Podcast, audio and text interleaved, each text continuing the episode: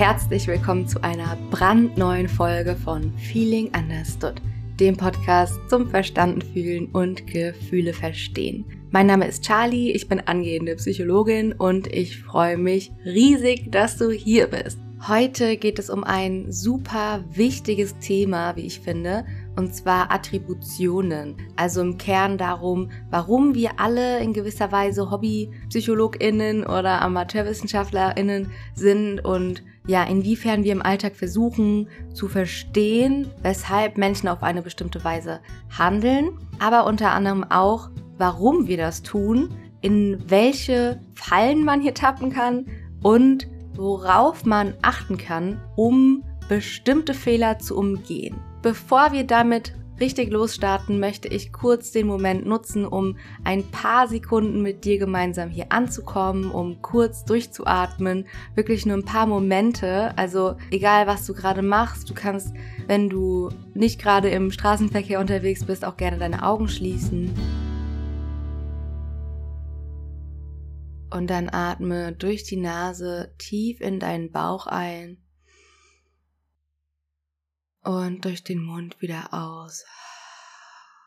Atme durch die Nase ein und aus. Nochmal tief einatmen in den Bauch. Und beim Ausatmen den Bauch wieder in sich zusammenfallen lassen. Im Alltag haben wir oft eine sehr hektische und flache Atmung indem wir diese entschleunigen und eben tief ein- und ausatmen, senken wir unseren Blutdruck und wir können unsere Herztätigkeit auf eine sehr günstige Weise beeinflussen. Also lass uns einmal den tiefsten Atemzug des ganzen Tages nehmen. Atme durch die Nase in deinen Bauch ein Merke, wie der Sauerstoff in deinem Körper zirkuliert. Und dann lasse beim Ausatmen alles los.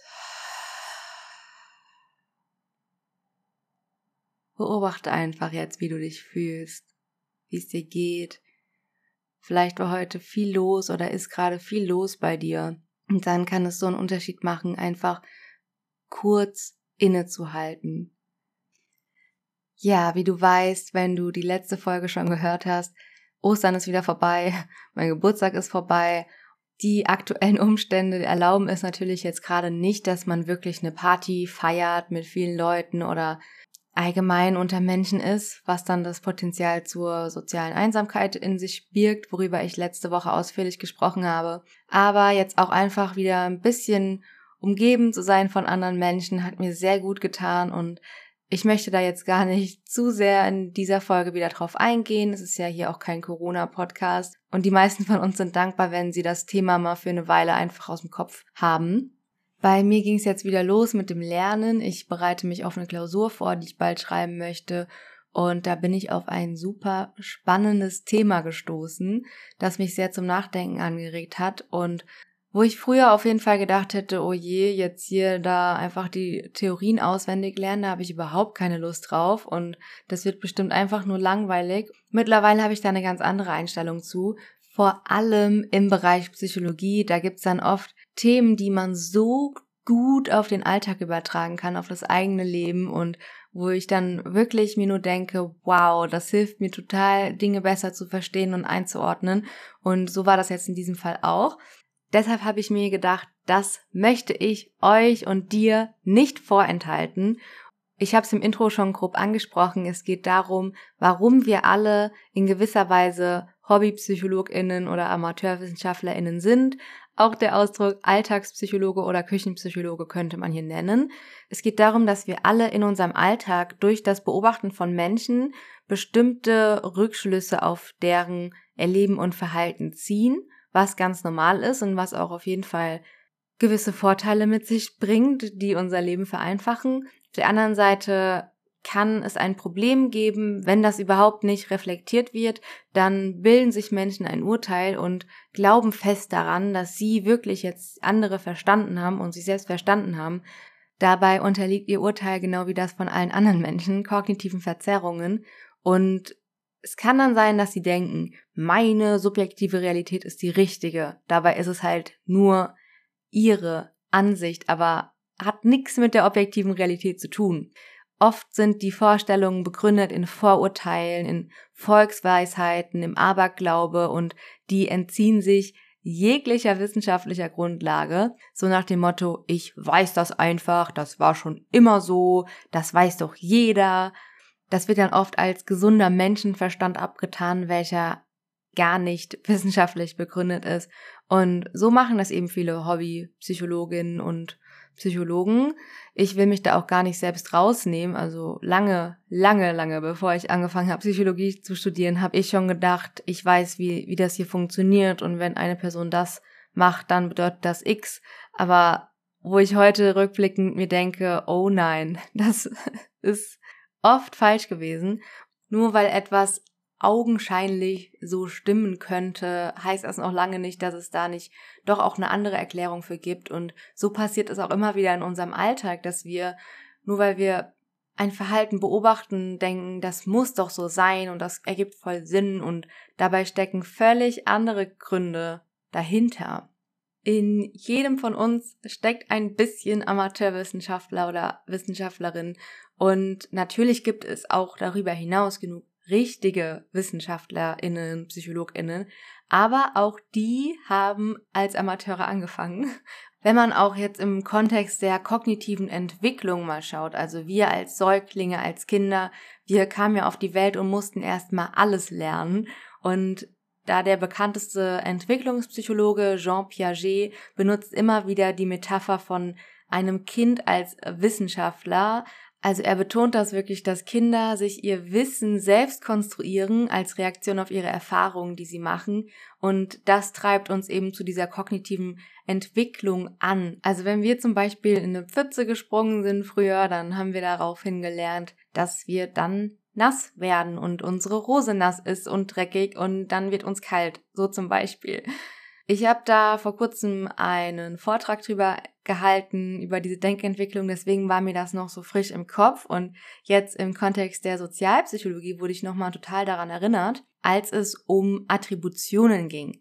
Attributionen sind ungefähr einfach Ursachenzuschreibungen, also quasi soziale Erklärungen, die wir finden für das Handeln von anderen Personen, beziehungsweise auch subjektive Schlussfolgerungen, die wir aus der Sicht des Beobachters über Handlungsursachen, Motive und Intentionen von anderen Menschen treffen oder auch von uns selbst.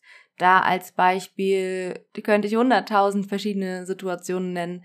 Das ist in jeder Alltagssituation der Fall, dass wir überlegen, warum eine Person sich jetzt auf diese Weise verhält. Du kannst jetzt aus dem Fenster gucken und da irgendeine Person beobachten, die die Straße entlang läuft und dann guckt sie vielleicht nach oben und du fragst dich, warum guckt die jetzt in den Himmel oder sie fällt hin oder hebt eine Münze auf, da kannst du dir dann überlegen, warum macht sie jetzt das? Hebt sie die Münze auf, weil sie nicht genug Geld hat oder hat sie vielleicht eine Affinität zum Sammeln? Das ist jetzt einfach das banalste Beispiel, das mir eingefallen ist auf die Schnelle. Es gibt auf jeden Fall verschiedene Theorien, sogenannte Attributionstheorien, die genau das erklären. Sie beziehen sich nämlich auf die Art und Weise, wie wir bei anderen auf die Ursache ihres Verhaltens schließen. Ich möchte natürlich jetzt nicht zu sehr im Detail auf die Theorien eingehen, aber jetzt an der Stelle kurz sagen, der Begründer der Attributionstheorie heißt Fritz Heider, er war Psychologe und er nahm an, dass Menschen immer danach streben, eine Ursache für Verhalten zu finden. Sie möchten sie kennen und verstehen und sie versuchen sich diese zu erklären durch persönliche Merkmale, die jeweiligen Personen zugeschrieben werden und indem uns das Verhalten klar werden sollte. Auch Haider ging davon aus, dass Menschen wie Wissenschaftler sind, Wissenschaftlerinnen sind, die versuchen, die Welt zu verstehen und zu erklären und aus diesem Grund für Beobachtungen in der eigenen Umwelt subjektive Erklärungen suchen. Attributionen sind für uns hilfreich, weil wir dadurch vielfältige Informationen zusammenfügen können, um ein großes Ganzes zu verstehen und wir können auch das zukünftige Verhalten von Menschen besser vorhersagen. Haider beschreibt in seiner naiven Handlungsanalyse, so wird seine Theorie genannt, zwei verschiedene Arten von Attributionen, nämlich internale Attributionen, wo man die Ursache für die beobachtete Handlung der Person selber zuschreibt und externe Attributionen, wo man das eher auf äußere Umstände attribuiert, warum sich eine Person so verhält. Wenn wir zum Beispiel beobachten, wie ein Vater seine Tochter anschreit auf der Straße, können wir entweder die Ursache darin sehen, dass der Vater sein Kind nicht gut erziehen kann, also dass er keine gute Erziehungskompetenz hat, oder wir erkennen, dass drumherum gerade so viel los ist, so viel Trubel, Hektik, Stress und die Tochter wirklich am Trödeln ist und dann sehen wir das als die Ursache für sein Anschreien. Je nachdem, wie wir attribuieren, also ob wir die Ursache eher in der Person selbst, in dem Vater selbst oder im Außen sehen, in den Umständen, je nachdem kommt es zu einem völlig anderen ersten Eindruck von ihm. Ich finde es so spannend zu verstehen, was für Schlussfolgerungen wir Menschen ziehen, wenn wir andere beobachten und wie das eben auch total falsch sein kann. In Bezug auf das Verhalten von anderen Menschen haben wir die Tendenz, den Einfluss von Persönlichkeitseigenschaften, Einstellungen und Meinungen, nämlich diesen internalen Attributionen, zu überschätzen und dabei vernachlässigen wir die äußeren Faktoren, wie zum Beispiel den Einfluss einer Situation. Das nennt man fundamentaler Attributionsfehler. Heißt nicht zu Unrecht fundamentaler Attributionsfehler. Es wird einfach immer, immer wieder von Menschen eher internal attribuiert als external attribuiert, wo wir dann denken, so ist die Person einfach, anstatt zu berücksichtigen, was es für externe Faktoren gibt. Als weitere Attributionsverzerrung kann man hier die Akteur-Beobachterverzerrung nennen. Da geht es einfach nur darum, dass es einen großen Unterschied gibt zwischen der Selbst- und der Fremdattribuierung, weil wir neigen gerade bei anderen Menschen zu diesem fundamentalen Attributionsfehler und das ist bei uns selbst oft nicht so. Hier neigen wir sogar dann oft dazu, dass wir die Ursache für unser Handeln eher externen Faktoren und situativen Einflüssen zuschreiben, anstatt die Ursache bei uns selbst zu sehen. Das kann auch daran liegen, dass wir natürlich eine ganz andere Wahrnehmungsperspektive haben. Als Handelnder in einer Situation konzentrieren wir uns viel mehr auf die situativen Merkmale, aber wenn wir eine andere beim Handeln beobachten, dann konzentrieren wir uns eher auf die handelnde Person und vergessen es dann, die Situation mit zu beobachten, in der sich die Person gerade befindet. Super interessant noch die letzten beiden Verzerrungen, auf die ich eingehen möchte. Zum einen die selbstwertdienliche Verzerrung, das ist die Tendenz zu Attributionen, die unseren Selbstwert fördern oder schützen. Das bedeutet, dass wir unsere Erfolge eher internalen Ursachen zuschreiben, unsere Misserfolge jedoch externalen Ursachen. Bei der depressiven Verzerrung oder dem depressiven Attributionsstil ist es genau das Gegenteil. Da werden Erfolge eher externalen Ursachen zugesprochen, von wegen, das war jetzt nur Glück, dass ich hier die Beförderung bekommen habe und Zufall. Und Misserfolge werden eher internalen Ursachen zugesprochen. Ja, zum Beispiel, ich bin einfach so ein Versager, war klar, dass ich das jetzt nicht schaffe. Diese depressive Verzerrung ist ein sehr entscheidender Risikofaktor bei dem Entstehungsprozess von psychischen Krankheiten, wie insbesondere auch Depressionen, wie es der Name ja schon andeutet.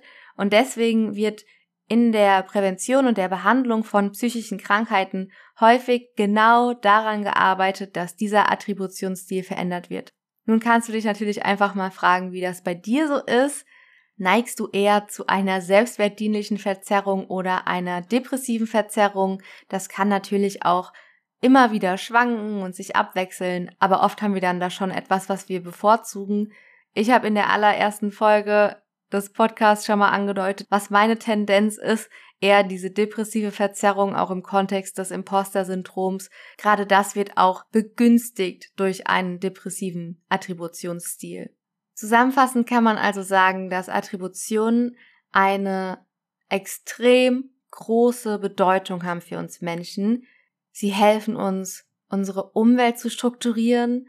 Wir können Ereignissen und Verhaltensweisen dadurch eine Bedeutung geben und sie vorhersagbar machen.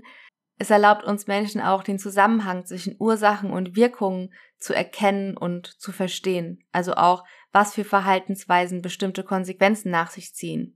Warum ist es jedoch gut zu wissen, wie das alles funktioniert mit den Attributionen, beziehungsweise warum kann es auch ziemlich hinderlich sein, dass wir alle HobbypsychologInnen sind? Ja, auch das habe ich hier gesagt in der Folge, weil es nicht der Realität entspricht und es kann zu Vorurteilen kommen, zu falschen Einschätzungen kommen, gerade auch einem ganz verkehrten, schlechten Eindruck, der dann am Ende gar nicht stimmt. Und du kannst jetzt sagen, mir doch egal, wenn ich andere falsch einschätze. Aber das heißt auch andersrum, dass andere Leute dich falsch einschätzen. Und du verstehst nun, warum das so ist, wenn du dich damit auseinandersetzt. Außerdem gibt es eben dieses gesteigerte Potenzial für psychische Krankheiten bei einer depressiven Verzerrung, weshalb es so wichtig ist, das bei sich zu hinterfragen, ob das bei einem selbst vielleicht der Fall ist. Oder eben das Gegenteil, auch eine selbstwertdienliche Verzerrung, was ja an sich nicht schlimm ist und auch normal ist, wo man aber einfach mal drauf achten kann, wo man sich eigentlich selbst was vormacht und anderen. Ich persönlich finde es super anstrengend und nervig, wenn Menschen immer wieder Ausreden finden, beziehungsweise immer wieder auch erklären müssen, wieso sie jetzt da so hinterherhängen und wieso sie da schlecht abgeschnitten haben, wieso XYZ passiert ist, weil damit geben sie ja immer nur die Verantwortung ab. Das habe ich früher selbst auch gemacht. Aber vielleicht stört mich das jetzt deshalb so sehr, weil ich diesen Teil an mir selbst rückblickend auch so wenig mag. Und ich finde es einfach mittlerweile so wichtig, dass man selbst die Verantwortung für sein Verhalten übernimmt. Ja, also wie du merkst, das ist einfach ein wichtiges Thema, wo es sich lohnt, sich mal Gedanken drüber zu machen und gerade auch im Alltag, wenn man das für sich mal versteht, andere werden es einem danken, weil gerade auch in Gesprächen mit Freunden, Freundinnen neigt man immer schnell dazu zu denken, man weiß jetzt ganz genau, was das Problem der anderen Person ist. Dann gibt man auch gerne Ratschläge, wo man dann ganz schnell sich mal über den anderen stellt und man sich denkt, ich weiß jetzt, was die Person braucht und ich finde, niemand sollte von oben herab diese Ratschläge erteilen in so Situationen. Es braucht Zeit und Geduld, um andere Menschen wirklich verstehen zu können. Und da ist es auch wichtig, den anderen, die andere aussprechen zu lassen, ihr zuzuhören. Oft brauchen Freundinnen oder Partnerinnen gar keinen Ratschlag. Sie möchten nur erzählen, was in ihnen vorgeht. Und dann kann es auch von Vorteil sein, einfach mal den Mut zu haben, kurz für einen Moment zusammen zu schweigen. Wenn unser Gesprächspartner oder Gesprächspartnerin eine Pause macht, wir ihn nicht unterbrechen, dann hat der andere die andere Zeit, die Gedanken zu sammeln, neu zu ordnen und selbst zu überlegen, was für die andere Person meistens so viel wertvoller sein kann. Außerdem, und das ist ganz wichtig, auch so ein bisschen die Quintessenz, worum es hier in der Folge ging, man kann einfach auch falsch liegen. Das heißt, jeder Mensch ist anders, jeder Mensch hat andere Probleme und dann helfen auch diese Pauschaltipps nix. Meistens. Also, das finde ich, darf man einfach nicht vergessen. Und zu guter Letzt auch noch ein sehr passendes Zitat von Sir Isaac Newton, der ja bekannterweise die Theorie der Schwerkraft, also die Gravitationslehre erfand und auch die Zusammensetzung von Licht nachgewiesen hat. Und der soll wohl mal gesagt haben, übersetzt, ich kann die Bewegungen der Himmelskörper berechnen, aber nicht die Verrücktheit der Menschen. Ja, in diesem Sinne möchte ich mich für diese Woche von dir verabschieden. Wie du wahrscheinlich jetzt rausgehört hast, brenne ich einfach so sehr für diese Themen. Ich finde es so wichtig, sich auch damit auseinanderzusetzen und sich da selbst zu reflektieren, zu hinterfragen. Und das sind Inhalte aus meinem Studium, wo ich mir immer wieder denke, das sollten auch Leute wissen, die das nicht studieren. Deshalb mache ich das Ganze hier und ich liebe es. Also ich sitze wirklich super gerne hier und erzähle dir das alles. Nicht nur, weil ich hier gleichzeitig für meine Klausur lerne, sondern auch einfach, weil die Vorstellung, das jetzt an andere Menschen weitergegeben zu haben, die sich sonst nicht damit beschäftigen würden, da geht mein Herz auf. Wenn dir die Folge gefallen hat, hinterlass mir super gerne eine Bewertung auf iTunes. Du kannst auf Instagram vorbeischauen. Ich freue mich riesig auf den Austausch mit dir. Ich heiße dort feeling.understood und sage jetzt einfach nur bis bald, pass gut auf dich auf, deine Charlie.